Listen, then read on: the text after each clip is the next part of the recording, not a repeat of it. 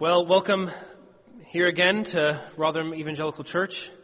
We're going to open our Bibles at this point to Genesis 37 and 38. Our talk this evening will be from Genesis 37 and 38. Glad you made it here. I know many of us were off in different places this weekend, camping. Our family was down in London for the weekend, so it's good to see you. Genesis 37 and 38. Uh, if uh, you don't know where that is, it's on page 41 and 42 in your red Bible that's right in front of you. I'd encourage you to open that up because we're going to be reading from it. So you'll uh, you'll be helped and you'll understand this talk better if you open that up and read it with me when it comes time to read it. Page 41 and 42 in the red Bible. Do something for me. Think back to the time when you were in secondary school. Or maybe college A form. Is that what you call it? A form? Is that college? 16 to 18? Speak up. Sixth form. What a form. So think back to that time. For some of you, that's, you're going to be reflecting on your own experience right now. For the others, that's going to be, that's going to feel like it's taking you out of modern history. Just kidding. But give it a try. Think of that person who really drove you crazy. Perhaps more seriously, who bullied you. Or who tattled on you and got you in loads of trouble. Maybe the person who made, constantly made fun of you. Or who constantly just annoyed you. That person who never just got what they deserved, and it seemed like never, it never, what they deserved never just came around to them. The person you ached, ached just got some justice in their life. Do you ever think about that person now, years later? Of course, you wouldn't admit this to anyone, but perhaps you wouldn't mind hearing a little bit of news that that person's behavior finally caught up with him or her. Oh, we all crave this kind of poetic justice, don't we? We love to hear the story of the popular, good looking teenage bully who you see years later at maybe 40 or 45 and They've just made a wreck of their life playing video games in their parents' basement. While at the same time, the nerdy teenager who was made fun of is a success story. Good looks, beautiful family, living the dream. Something about that story just feels right. That's the kind of story that sells in Hollywood. And it feels right to us as well. But let's give you another scenario the bully, the tattler, the person who hurt you deeply, the person who got away with everything. Shows up years later and they're seemingly transformed. Perhaps in a position of influence, or, or even more in a position of spiritual leadership. Maybe initially you're skeptical. Not that person. I know that person. I know who he or she really is. They might fool everyone else, but they're not fooling me. I knew what he or she was like. People like that just don't change. Well, in our story today, we encounter two brothers, Joseph and Judah. They're, they're Jacob's sons, the patriarch. And in a unique way, the, the, the, narrator portrays these two brothers as vastly different. But yet at the same time, they both play a major role in God's big plan of salvation and his big plan to bless everyone on earth. In this series, as, as, we watch the video, we're covering the lives and families of the patriarchs, Abraham, Isaac, and Jacob, and all of their families, right? Well, in the, in the, in the first part of our series, Genesis 12 to 23, we, we learned all about Abraham and his family. And then the next part, we learned about Isaac and his family. Now we're in the final section of Genesis. Genesis 36 through 50, and we learn all about Jacob's family, his 12 sons. These will later be the 12 patriarchs, the 12 tribes of Israel.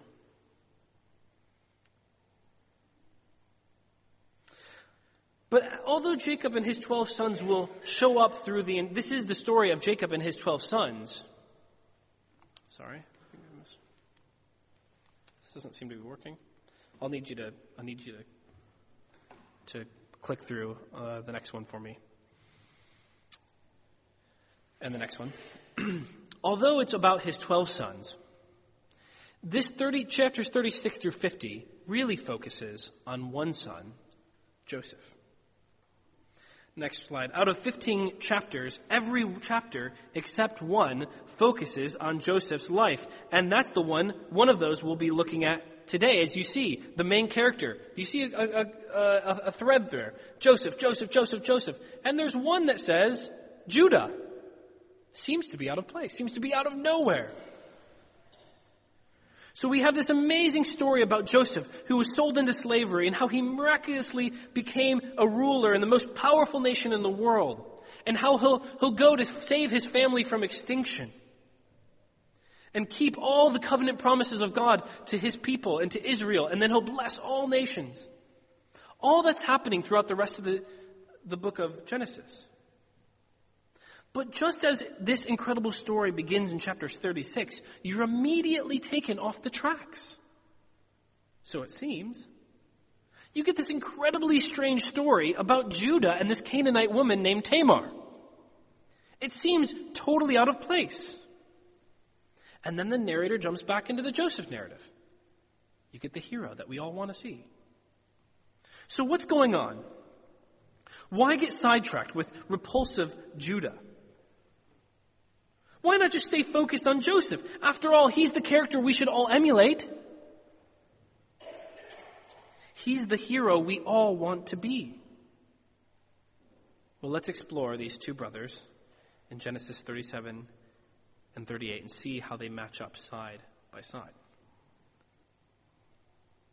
First point Joseph, chapter 37, the favored son and the hated brother. Joseph, the favored son and the hated brother. We're going to read Genesis 37 together, page 41.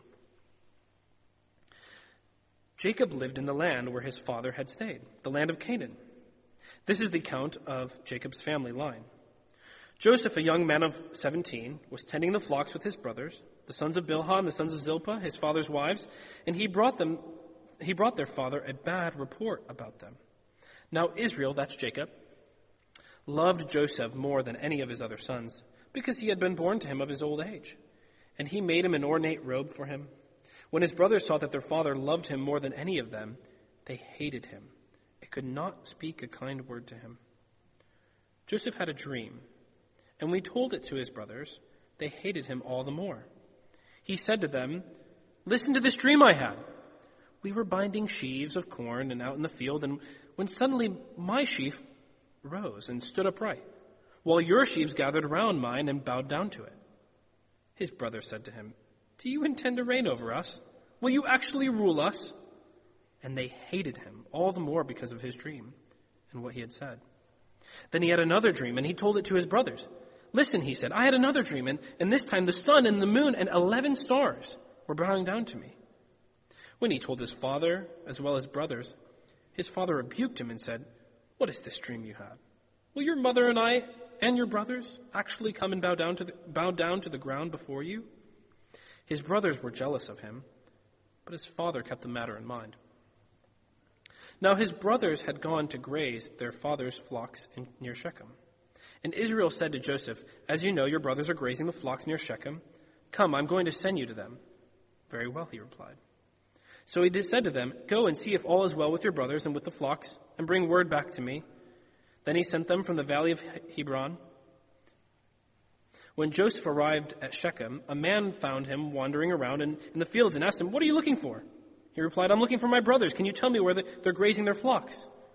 They moved on from here, and, and the man answered, I heard them say, Let's go to Dothan. So Joseph went after his brothers and found them near Dothan. But they saw him in the distance and before he reached them, they plotted to kill him. Here comes the dreamer, they said to each other. Come now. Let's kill him and throw him into one of these cisterns and say that a ferocious animal devoured him. Then we'll see what comes of his dreams. When Reuben heard this, he tried to rescue him from their hands. Let's not take his life, he said. Don't shed any blood. Throw him into this cistern here in the wilderness, but don't lay a, hand on him. Reuben said this to rescue him from them and, take him back to his father. So when Joseph, when Joseph to, came, to, sorry, so when Joseph came to his brothers, they stripped him of his robe, the ornate robe he was wearing, and they took him and threw him into the cistern. The cistern was empty; there was no water in it. As they sat down to eat their meal, they, they looked up and saw a caravan of Ishmaelites coming from Gilead. Their camels were loaded with spices, balm, and myrrh, and they were on their way to take them down to Egypt. Judah said to his brothers, What will we gain if we kill our brother and cover his blood? Come, let's sell him to the Ishmaelites and not lay our hands on him. After all, he is our brother, our own flesh and blood. His brothers agreed. So when the Midianite merchants came by, his brothers pulled Joseph up out of the cistern and sold him for 20 shekels of silver to the Ishmaelites, who took him to Egypt. When Reuben returned to the cistern and saw that Joseph was not there, he tore his clothes. He went back to his brothers and said, The boy isn't there. Where can I turn now? Then they got Joseph's robe, slaughtered a goat, and dipped the robe into the blood. They took the ornate robe to their father and said, We found this. Examine it to see whether it's your son's robe. He recognized it and said, It is my son's robe. Some ferocious animal has devoured him. Joseph has surely been torn to pieces. Then Jacob tore his clothes and put on sackcloths and mourned for his son many days. All his sons and daughters came to comfort him, but he refused to be comforted. No, he said, I will continue to mourn until I join my son in the grave. So his father wept for him. Meanwhile, the Midianites sold Joseph in Egypt to Potiphar, one of, the Pharaoh's, one of Pharaoh's officials, the captain of the guard. So after years of wandering, from place to place in Canaan, Jacob, this patriarch, finally settles back in Hebron, where he, had, where he escaped from his family many years ago, escaped from Esau, if you remember that. And at the very start of the scene, Joseph, the 11th born son, he's only 17 years old. And there's immediately tension in the story. Joseph is out tending the sheep with some of his brothers, and he returns to his father with a bad report about them. The original language actually suggests that he, it, it, it's kind of a bad report with malicious intent. He's maligning them in some way. But the very next thing you read is that Jacob is, loves Joseph more than his other sons. Whatever the reason for, for Jacob's favoritism here, it's a sign of trouble for those who have been reading through the book of Genesis. Jacob, of course, is already intimately aware how parental favoritism has ripped his own family apart. Remember how his father loved Esau more, and then his mother loved Jacob more, and how it brought a rift in the whole family, and they all ended up splitting apart. Apparently, Jacob didn't learn from his own parents' mistakes. Jacob then gives Joseph, this favorite son, an ornate coat of some kind, and of course, this made the brothers furious. He's one of the youngest. But it wasn't just that their dad had given Joseph this, you know, tattler of a brother, some nice expensive coat. It's what the coat symbolized. Some scholars even suggest that this is a, a royal robe. It's, it's, the same word is used in other royal settings. Perhaps one, one that symbolized Joseph stands as the firstborn with this coat on. After all, Reuben, who was the firstborn, just got in massive trouble in the previous chapter because he slept with his father's concubine. And his, his father just said, You're basically not the firstborn anymore. And so it may even suggest his brothers might see this as an act of showing this 11th born son, he is going to be the heir of my entire estate. And Joseph's brothers' hatred increases more and more and more for him. Well, Joseph has two mysterious dreams in the next scene. Both dreams are about Joseph one day ruling over all of his brothers, and his brothers and mother and father all bowing down to him, even to the ground. In the second dream, the sun, the moon, and the eleven stars all symbolize his father, mother, and eleven brothers, bowing down in submission to Joseph. And maybe we see Joseph's immaturity a little bit here. It's one thing to get a dream from God. It's another thing when you already know your brothers kind of hate you to tell them they're all going to bow down to you one day. Maybe this is something you would think Joseph would keep to himself, but he doesn't. Even Joseph's dad, who, who favors him, is slightly annoyed. Do you think your mother and I are gonna, and your brothers are actually gonna bow down to you one day? But you can see the anger and jealousy of Joseph's brothers steadily growing and growing through the passage. Verse 2, Joseph maligns his brothers, and they're certainly not happy about that. Verse 3, Jacob gives Joseph a special cloak. And his brothers can't even speak a word to him, it says. Verse 5, Joseph has a dream and they all hate him for it. Verse 8, after telling them the dream, their anger deepens. Verse 11, after telling his brother the second dream, they're enraged with jealousy and anger. Just kind of the tension is climbing and climbing and climbing. And it all reaches a tipping point in verse 12 and following. Jacob's sons are shepherds. So they're grazing the sheep out and about, and they go to Shechem. And perhaps Jacob is worried about his sons going to graze in Shechem. If you remember last week, if you were here, Shechem is the place where Levi and Simeon had just got revenge for the rape of their sister. And they got revenge by killing almost all the Shechemite men's men. So their, bro- their father's perhaps a little bit worried. There's my sons go. I, I want to send Joseph out just to check on them and see how they're doing. So Joseph makes this 50 mile journey to Shechem, and then he gets there and he realizes they're not there, so he makes another 13 mile journey to Dothan. And when his brothers see him at a distance, they begin plotting to kill him. Here comes the dreamer, they mock. Let's see what comes of his dreams now. And at this point, Reuben, who, who's the oldest brother, actually wants to save Joseph's life. But he doesn't have the courage, and he doesn't have the leadership to actually oppose his brothers. So he wants to do it secretly. He says, let's just throw him in this pit over here, okay? And, and, and, when, maybe a little bit later when they're all having a meal, I'll go and rescue him. And I'll bring him back to my father. Even the commentators even suggest Reuben might not have the purest of motivations here. After all, he's been taken away from the firstborn, his status as the firstborn. And if he thinks maybe if I can get him back, bring Joseph back to my father, I'll be in his good graces and I'll be considered the heir of my father's estate.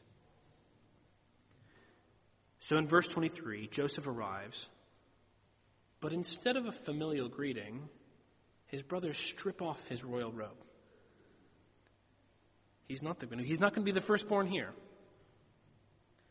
They throw him into a deep well that's been dried out from all its water.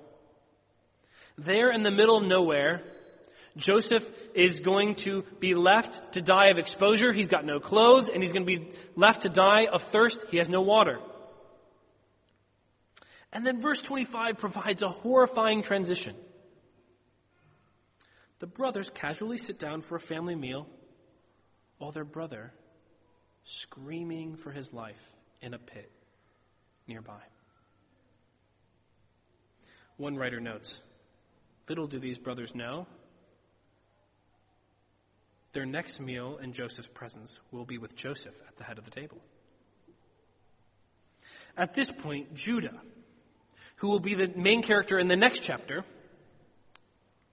sees some traders coming from Midian. Midianites or Ishmaelites, same, same, basically the same group. Okay? And he sees them and he says, you know what? I'm a bit greedy. Why not get a few extra quid? We'll, we'll get our brother away, but why kill him when we can actually gain from killing him? So the, the brothers agree. Reuben is off doing something else. They quickly pull jo- jo- Joseph out of the pit, only to sell him into slavery.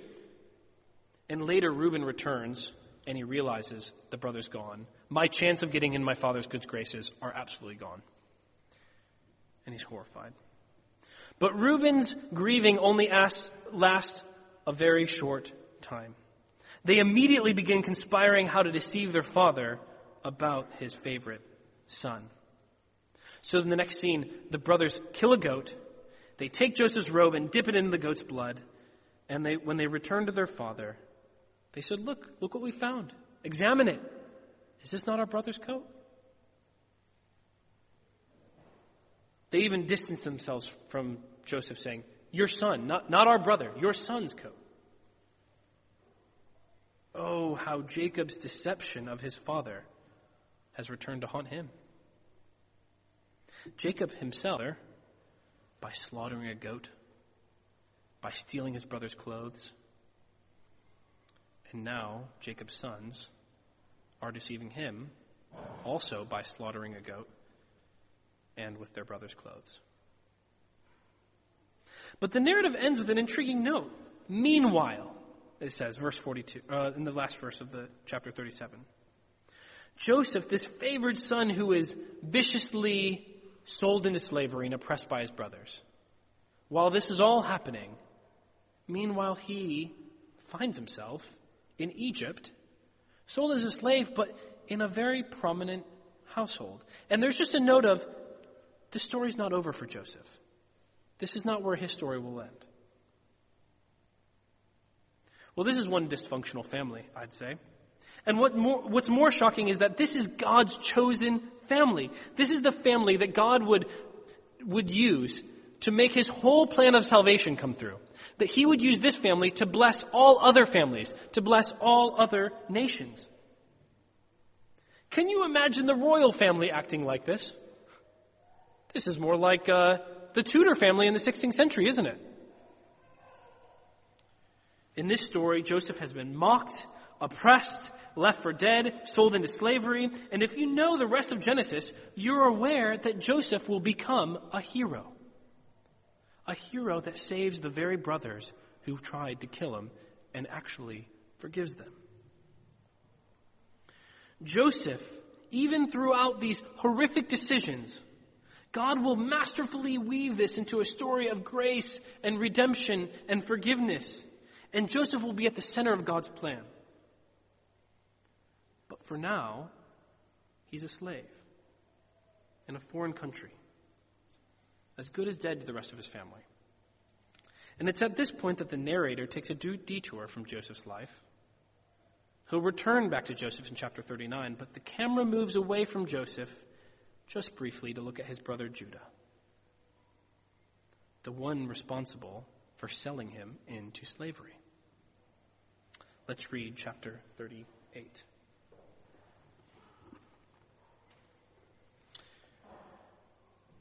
At that time, Judah left his brothers and went down to stay with a man of Adullam named Hira. There Judah met the daughter of a Canaanite man named Shua. He married her and made love to her. She became pregnant and gave birth to a son, who was named Ur. She conceived again and gave birth to a son named Onan, and named him Onan. She gave birth to still another son and named him Shelah. It was at Kezib that she gave birth to him. Judah got a wife for Ur, his firstborn, and, named, and her name was Tamar. But Ur, Judah's firstborn, was wicked in the Lord's sight, so the Lord put him to death. Then Judah said to Onan, Sleep with your brother's wife and fulfill your duty to her as a brother in law to raise up an offspring for your brother. But Onan knew that the child would not be his. So whenever he slept with his brother's wife, he spilled his semen on the ground to avoid providing offspring for his brother. What he did was wicked in the Lord's sight. So the Lord put him to death also. Judah said to his daughter, Judah then said to his daughter-in-law Tamar, "Live as a widow in your father's household until my son Shelah grows up." For he thought he may die too, just like his other brothers. So Tamar went to live in her father's household. After a long time, Judah's wife, the daughter of Shua, died. Then Judah recovered from his grief, and he went up to Timnah to the men who were shearing his sheep, and his friend Hira the Adullamite went with him. When Tamar was told, Your father in law is on his way to Timnah to shear his sheep, she took off her widow's clothes, covered herself with a veil to disguise herself, and then sat down at the entrance of Enaim, which is on the road to Timnah. For she saw that though, though Shelah had, not, had now grown up, she had not been given to him as his wife. When Judah saw her, he thought she was a prostitute, for she had covered her face. Not realizing that she was his daughter in law, he went over to her by the roadside and said, Come now, let me sleep with you. And what will you give me to sleep with you? she asked. I'll send you a young goat from my flock, he said. Will you give me something as a pledge until you send it? she asked. He said, What pledge should I give you? Your seal and its cord, the staff in your hand, she answered. So he So he gave them to her and slept with her, and she became pregnant by him. After she left, she took off her veil and put on her widow's clothes again. Meanwhile, Judah sent the young goat by his friend the Adullamite in order to get his pledge back from the woman. But he did not find her. He asked the men who lived there, Where is the shrine prostitute who was beside the road at Enaim? There hasn't been a shrine prostitute here, they said. So he went back to Judah and said, I didn't find her. Besides, the men who lived there said, There hasn't been a shrine prostitute here. Then Judah said, Let her keep what she has, or we will become a laughing stock after all. I did send her this young goat, but you didn't find her. About three months later, Judah was told, Your daughter in law, Tamar, is guilty of prostitution, and as a result, she is now pregnant. Judah said, Bring her out and let her be burned to death. As she was being brought out, she sent a message to her father in law I am pregnant by the man who owns these. And she added, See if you recognize whose seal and cord and staff these are. Judah recognized them and said, She is more righteous than I, since I wouldn't give her to my son Shelah. And he did not sleep with her again. When the time came for her to give birth, there were twin boys in her womb. As she was giving birth, one of them put out his hand, and so, so the midwife took a scarlet thread and tied it around its wrist and said, This one came out first. But then he drew his hand back. His brother came out, and she said, So this is how you have broken out. And he was named Perez. Then his brother, who had the scarlet thread on his wrist, came out after, and he was named Zerah.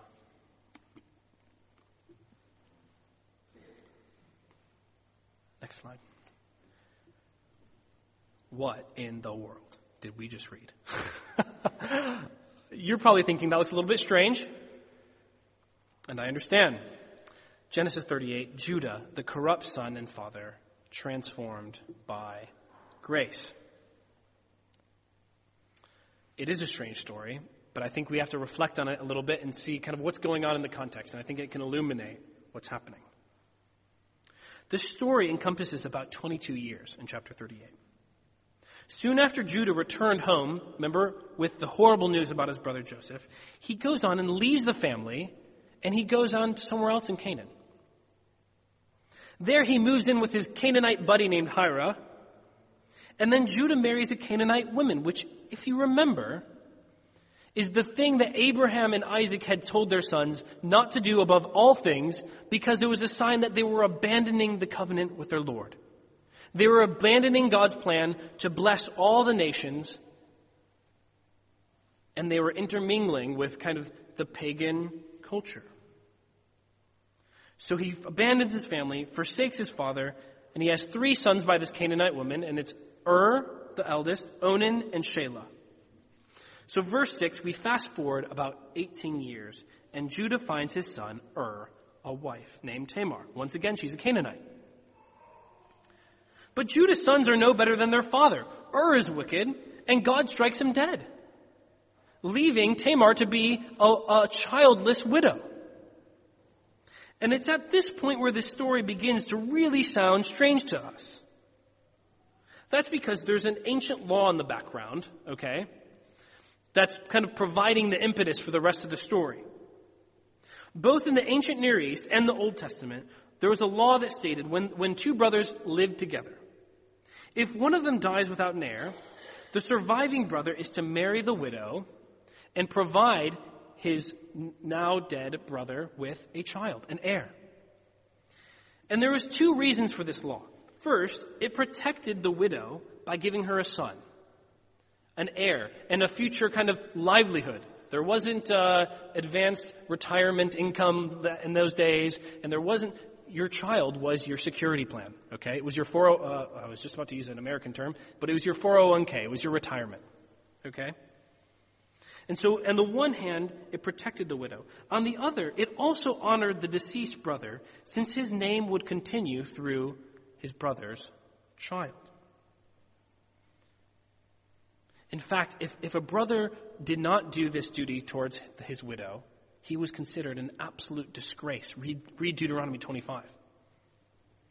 So Judah instructs Onan to fulfill his duty to Er's brother.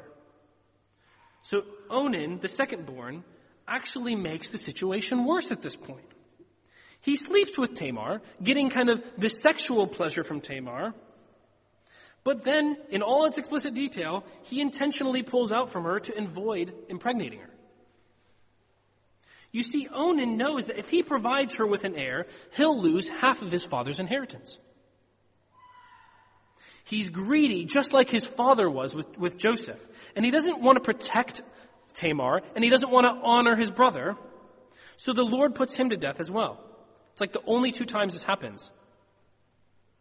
At this point, Judah, what he should do is offer Tamar protection and accommodation. And when his son, youngest son, Shelah, is old enough, Judah should rightly give him to Tamar. But he doesn't. He neglects his responsibility to Tamar. And he sends her back to her parents. He, pr- he promises to give her his youngest son, Shelah, but in reality, he has no intention of doing so. So a couple more years pass when we get to verse 12. Judah's wife has now died, and Shelah is now old enough to be given in marriage. But Tamar realizes Judah has no intention of giving me Shelah. So she's left without a security plan and without a, a, a, son for her deceased husband, and she devises a plan to get an heir for herself and her late husband. She knows that Judah is going up to Timnah to shear his sheep, and, and she knows now as, as a widower he's slightly sexually vulnerable, so she disguises herself with a veil and pretends to be a prostitute at the city gate.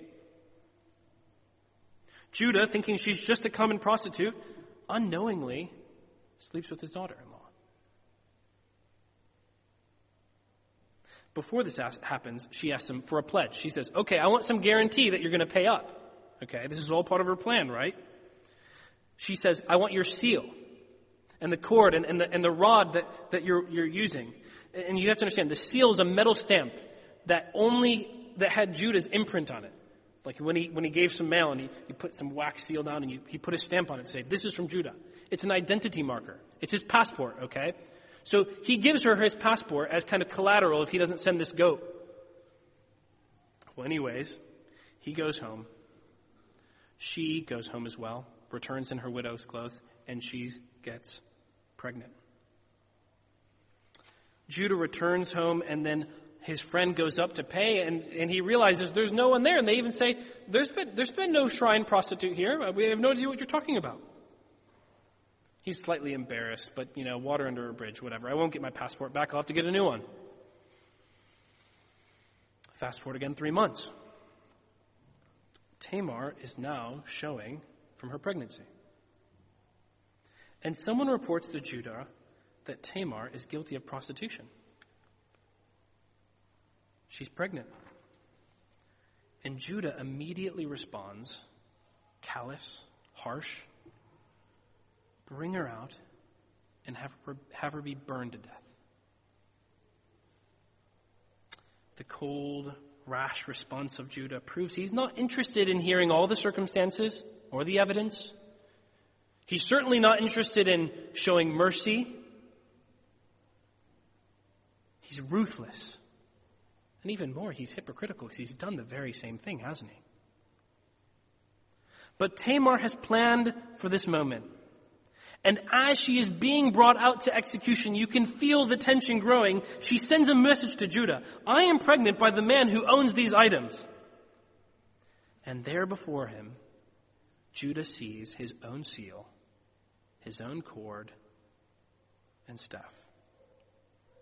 It's the climactic point of the narrative. What's he going to do?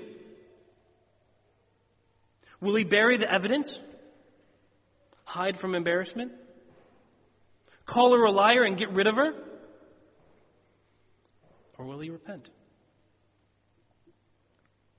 In verse 26, Judah recognizes his guilt and declares, She is the righteous one, not me. Because I didn't give my son to her. This moment is a massive turning point in Judah's life. Let's think about it. Up to this point, J- Judah has been a jealous brother. He's been a slave trader. He's abandoned his family. He's abandoned his covenant by marrying a Canaanite. He's raised wicked sons. He's neglected his responsibility for his daughter-in-law. He deceived her by not giving her Shelah. He was ruthless in giving her the, the, the death penalty and hypocritical for doing the exact same thing. How do I know this is a turning point for Judah? Well, first, he admits his guilt and vindicates Tamar. He doesn't sleep with her again, the text says. But in later in the book of Genesis, we encounter a very, very different Judah. Later, he will return to his family. And although he is still an effective leader like he always has been, he is now caring and self-sacrificing. The same Judah who oppressed his brother and deceived his father in chapter 2, in chapter 42, promises his father that he will personally protect Benjamin on this trip to Egypt. His youngest brother. In chapter 44, when, when Benjamin, the youngest brother, is charged with theft and is going to be put in prison, in an Egyptian prison for the rest of his life, he looks at Joseph, who he thinks of is just an Egyptian, uh, Egyptian politician, and he looks at him and says, I'll sell myself into slavery. Just let Benjamin go back to my father. He won't be able to take it. Then the same Judah that abandoned his family in chapter 46 becomes the protector of his family by leading them safely into, into Egypt in Genesis 48. And in a shocking turn of events, when Jacob is on his deathbed, giving all the blessings to his sons, it's Judah, not Joseph, who receives the ultimate blessing of kingship.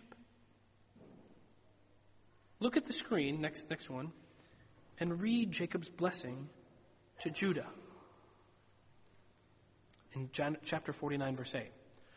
Judah, your brothers will praise you, and your hand will be on the neck of your enemies, and your father's sons will bow down to you.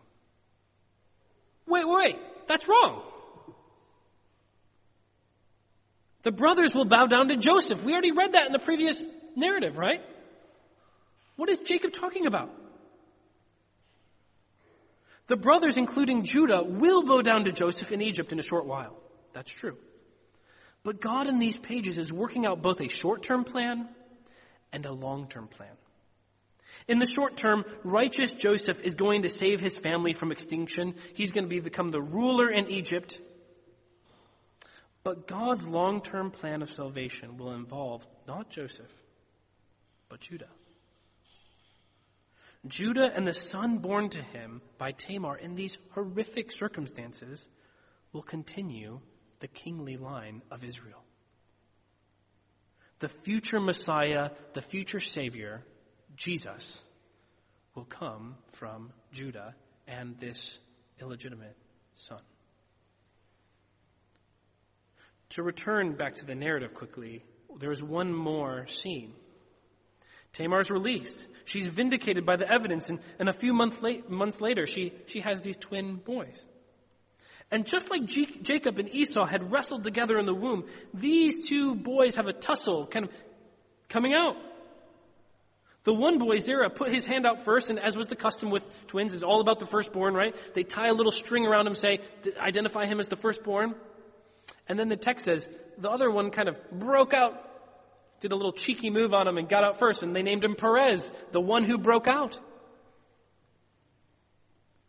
The birth resembles Jacob and Esau's, where the younger Jacob would overtake Esau as the one God chooses to continue his plan. But Tamar, a Canaanite woman, by her loyalty to her deceased husband, saves the messianic line from extinction. Later in the New Testament, she will be in a long list of non Israelite women who, through their loyalty to God's people, preserve and continue the line of the future Messiah. Next slide. There are three characters in this story that emerge and converge into the unlikeliest of heroes. Joseph, on the one hand, is perhaps the most likely of the three heroes. The one we kind of naturally appreciate, don't we? Although he's the youngest and starts about a bit immature, and he has this kind of rags to riches story, he loves his brothers and he innocently suffers at their hands. And yet the story goes on and he forgives them and he's this beautiful leader to emulate. And then you have Tamar. Even more, she is a surprising hero. She's an outsider, not part of the family. In fact, the very act of marrying her was disobedience. But she is unswervingly loyal to her family, such that she puts her own life on the line to provide a son for her husband and for Judah. But I, I do think the unlikeliest of heroes in this story is Judah himself. Judah is corrupt through and through. He's an oppressor. He's ruthless. He doesn't keep his word. He abandons his family when they need him most. Yet God chooses him. And more importantly, God transforms him to be the leader of God's people. This story of Judah, it cuts against the cultural fabric of the day. Doesn't it? You would almost never find a story like this come out of Hollywood. Sure, we like like when the story uh, the hero of a story arises from an unlikely place, a difficult place, circumstances, you know, rags to riches. We like that story. We understand it. But for most of us, we're not quite as attracted to the hero who arises out of moral corruption and moral oppression. We have an intense desire, and, in one sense a right one, that corrupt people, oppressors, get their due. But you want to know why you won't see a story like this in popular television? The secular world doesn't really have a category for genuine transformation.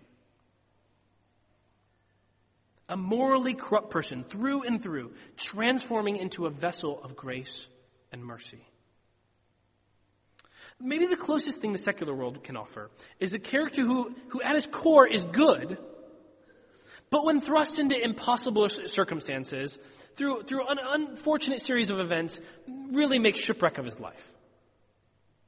And then the redemption is not so much a transformation in character as much as it is just kind of finding the inner good within him that's already there.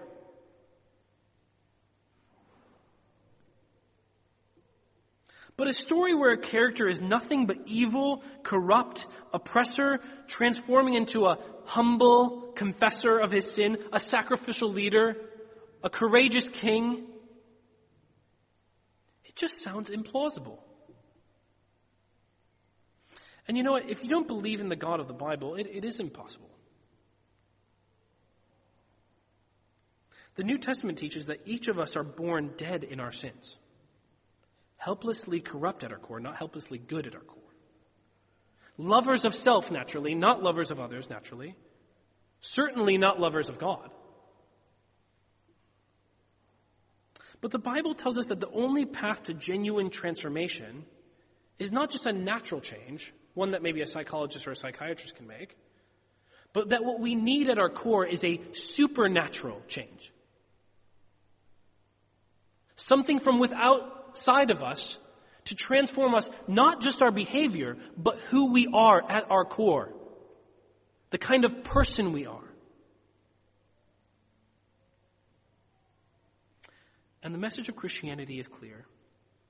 It's not a select few who are really corrupt that need transformation. It's everyone. You and me. And what the Spirit of God provides is not simply, again, simply transformed behavior, but a whole new person who has different desires, not just different behavior. Why do you think God goes through all this trouble?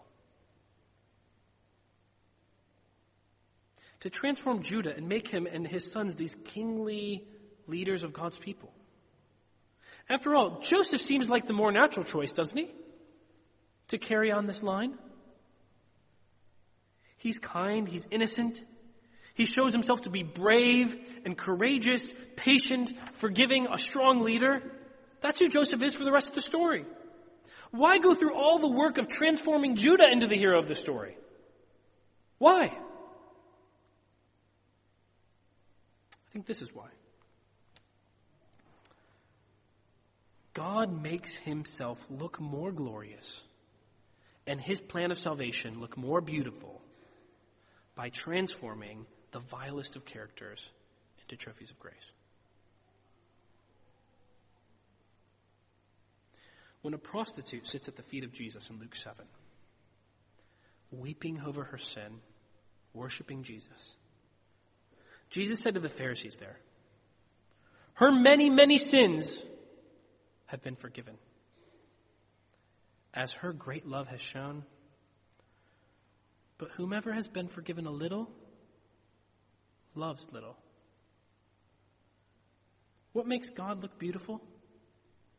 What makes him look powerful and glorious and all satisfying? He transforms the vile Judas of this world and makes them into trophies of grace.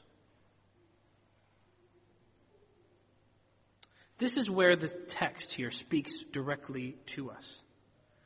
The unexpected, transforming grace of God, okay, is so earth shattering because, one, God does it, not you.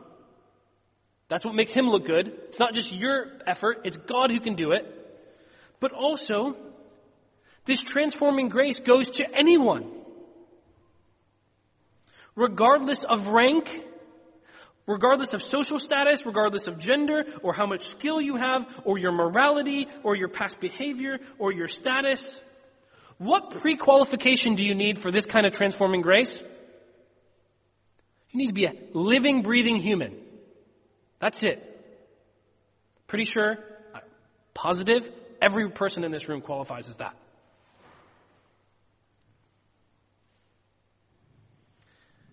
You see, the, the transforming grace of God allows anyone and everyone to pursue their ultimate purpose and meaning in life.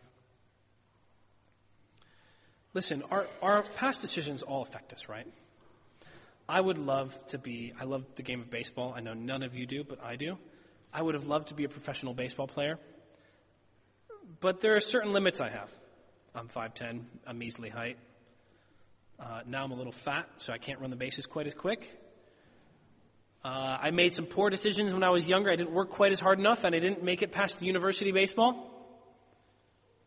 I would love to be a professional baseball player, but quite frankly, I can't do that. And if that was my meaning in life, I just cannot fulfill my meaning in life.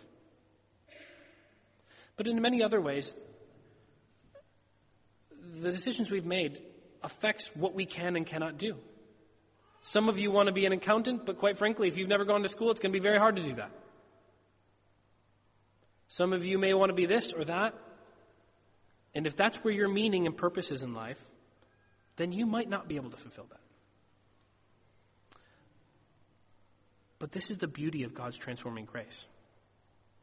When He gives it, and He gives it to anyone, that person, no matter where they came from, who they are, what they have done, can fulfill their ultimate purpose and meaning in life because God has said we were created to bring Christ glory and make him look beauty, beautiful by reflecting him. Okay? God has done that to murderers, abusers, the abused, to liars, to prostitutes, to cheats, to the self righteous, to the prideful. When He sends His transforming grace, it makes you immediately allowed to pursue reflecting His glory, and you can live with the ultimate meaning in life. In fact, in God's mysterious wisdom, it's actually the ones who God transforms, transforms from absolute brokenness and moral bankruptcy that have the capability of glorifying Him most. So if you're in here reading Judah, and at first, perhaps not very appetizing. He's, he's, not a, he's not one of these delicious characters we like to emulate and, and, and identify with. Certainly emulate Joseph. But in this story, we don't identify with Joseph. We identify with Judah. And the only way to come to God is to be one who's broken enough to be needed, to need to transform, be transformed by his grace. Let's pray.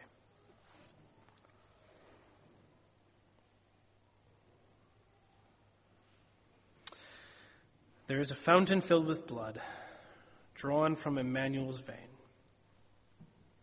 And sinners plunged beneath that flood lose all their guilty stains. The dying thief rejoiced to see that fountain in his day, and there may I, though vile as he, wash all my sins away. Lord, I pray that you would do that to us this evening. In Jesus' name, amen.